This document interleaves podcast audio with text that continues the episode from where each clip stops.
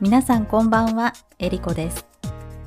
このポッドキャストでは、日本語教師の私が、日本語学習者の方、そして日本語ネイティブの方になるほどと思っていただけるようなエピソードをお届けしています。皆さんには日課がありますか？日課というのは毎日決めてする仕事です。仕事といってもお金をもらうためにする仕事でなくてもいいです。例えば、毎朝ジョギングするとか、寝る前に読書するとか、毎日やると自分で決めていることです。私の場合は、毎朝お茶を飲むこと、そして仕事の前にお香を炊くことです。いい香りの木や植物を使ったお香には、いろいろな種類があるんですが、私は火をつけて楽しむお香が好きです。お香は朝だけでなく、休憩時間にも気分を変えるためや、リラックスするためによく炊いています。お香を炊くという漢字は、ご飯を炊くという漢字とは違います。お香を炊くの炊くは、燃料となるものを燃やす、そして火を使う道具に火をつけて利用するという意味があります。ご飯を炊くという時の炊くは、米などの穀物を水につけた状態でしばらく煮て食べられる状態にすることです。どちらも火という漢字が使われていますけど、お香を炊くの炊くは、林という漢字の下に火です。そして、ご飯を炊くの炊くの漢字ですが、昔はお米を炊くときには火を使って息を吹くことで火を大きくしていました。だから左に火、右に吹くという漢字の右側の部分、ケツを使います。皆さんにも毎日すること、日課がありますか？日課というのは朝に限ったことではないんですが、目覚めた後と寝る前の日課ってとても大事な気がします。私は目覚めるとまずスマホで今日のレッスンのスケジュールを確認して、時間に余裕があればペットの鳥としばらくお話ししたり遊んだりしながらお茶を飲みます。もし時間の余裕がなければすぐにシャワーを浴びてお茶を飲みながら化粧をしたり、髪を乾かしたりしています。朝のお茶は欠かせない日課の一つです。ただ、お香もお茶もその日の気分や体調によって種類を変えています。最近ハマっているお香の香りはバニラとシナモンが香る甘い香りのお香です。朝のお茶には大抵紅茶を飲んでいるんですが、最近は暑さに負けないようにミネラルとポリフェノールがたくさん入ったルイボスティーを飲んでいます。お香もお茶も仕事の効率を上げるだけでなく、生活の質を上げるのにとても役立っていると感じます。例えば、お香は昔から空間のネガティブなエネルギーや気を取り除く効果があると考えられています。そして、いい香りでリラックス効果もあります。また、お茶の中でも緑茶は生活習慣病を予防する効果があります。生活習慣病というのは食事や運動、そして休養、つまり休みを取ること、喫煙、タバコを吸うこと、そして飲酒、お酒を飲むことなどの生活習慣が原因となって起こる病気のことです。そして、テアニンという成分は心も体もリラックスさせてくれます。それから、緑茶には殺菌作用もあります。つまり、風邪の菌なども殺してくれるんですね。さらに、ビタミン C が含まれているので、風邪をひきそうな時に飲むといいですね。実際、私はちょっと喉が痛いなと思った時は、すぐに緑茶を飲むようにしています。それが理由かどうかはわかりませんが、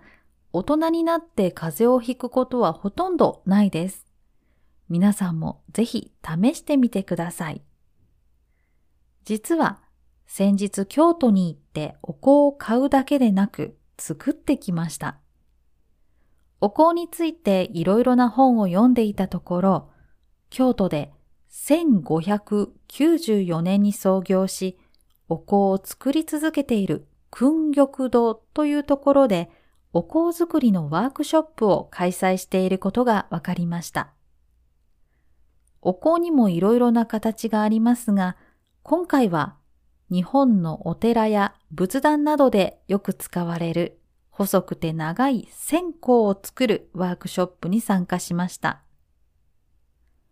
仏壇というのは家の中にあるお寺のようなもので、仏教の神様や亡くなった家族を祀っている扉のついたものです。皆さんも日本のドラマや映画などで見たことがあるかもしれませんね。もちろん線香を含むお香は仏教に関する儀式で使うことも多いんですが、私のように香りを楽しんだり、気分転換やリラックス効果を期待して使う人も増えてきました。今回のワークショップの様子は、インスタグラムや YouTube ショートで少しだけお見せしていますので、よかったら見てみてください。細いお線香を作るために、パスタメーカーのような機械を使うのは意外で面白かったです。自分の好きな香木、つまりいい香りのする木の粉を選んで、香りのバランスを調整しながら仕上げていくのはとてもワクワクしました。2週間ほど乾燥させた後に炊いて楽しむことができるので今から楽しみです。今回はスパイスの香りが効いたオリエンタルな感じのお香に仕上がるようにしました。仕上げるというのは仕事が終わる、作っていたものが完成する、出来上がるという意味です。ちなみに、訓玉堂さんでは、伝統的な香りのお香だけでなく、現代的な香りのお香も販売されています。私が今回購入したお香の名前をいくつか紹介しますね。まずは、祇園の舞妓です。若々しい舞妓さんが華やかに舞っているような香りです。黄色いパッケージも舞妓さんの初々しさを感じさせます。初々しいというのは世間に慣れてなくてまだ幼くて新鮮な様子です。ちなみに舞妓さんの年齢は15歳から20歳くらいまでです。そして、西陣の木星。西陣というのは京都の高級絹織物で有名な地域です。絹はシルクのことです。私の大好きな秋に咲くオレンジ色の花、金木犀の香りがします。歴史と伝統がある西陣に香る金木犀の香りを思い起こさせます。どこか懐かしい感じがする香りです。そして最後は、三室戸の蓮です。京都の花の名所の一つ、三室戸寺というお寺では様々な花が咲くのですが、その中でも蓮が素晴らしいそうです。そのため、蓮の寺とも呼ばれているそうです。蓮はカタカナでロータスということもあります。まるで極楽浄土に咲く蓮の香りのようです。極楽浄土というのは死んだ後に行ける幸福がある場所のことです。キリスト教で言うと天国のようなところですね。さて、訓玉堂さんでは定期的にお香のワークショップを実施されています。興味がある方はウェブサイトでスケジュールを確認してみてください。お香を炊くという日課のおかげで、私は朝、おごそかな気持ちになったり、午後には気分転換ができたり、夜には心を落ち着けることができます。おごそかというのは気持ちが引き締まるほど重々しく、静かで落ち着いていて真剣な様子です。朝は心を落ち着けることが大事ですよね。そして今日という日に感謝して最高の一日になるよう努力しますと心の中で宣言します。宣言するというのは意思、意見、方針などを広く外にはっきり示すことです。私の場合は実際に多くの人に言うわけではないんですけれど、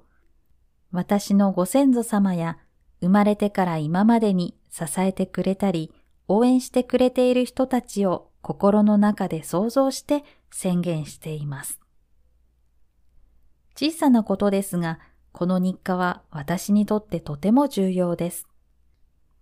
きっと皆さんにも大事にしていることがあると思います。それを毎日行うことで心を整えることができるのではないでしょうか。今回は私の日課に欠かせないお香に関する話をしながら、日課、宅、生活習慣病、仏壇、仕上げる、初々しい、極楽浄土、厳か、宣言するという言葉を説明しました。YouTube チャンネルでは、このポッドキャストで紹介した言葉を覚えるだけでなく使えるように皆さんと一緒に文章を作るライブ配信をしています。もしよかったら YouTube チャンネルの登録をしてライブ配信に遊びに来てください。インスタグラムでも最新情報をお届けしていますので、よかったらフォローしてください。YouTube も Instagram もエリコ塾 ERIKOJUKU で検索できます。それでは今回も最後まで聞いてくださってありがとうございました。次回も聞いてくださると嬉しいです。ではまた。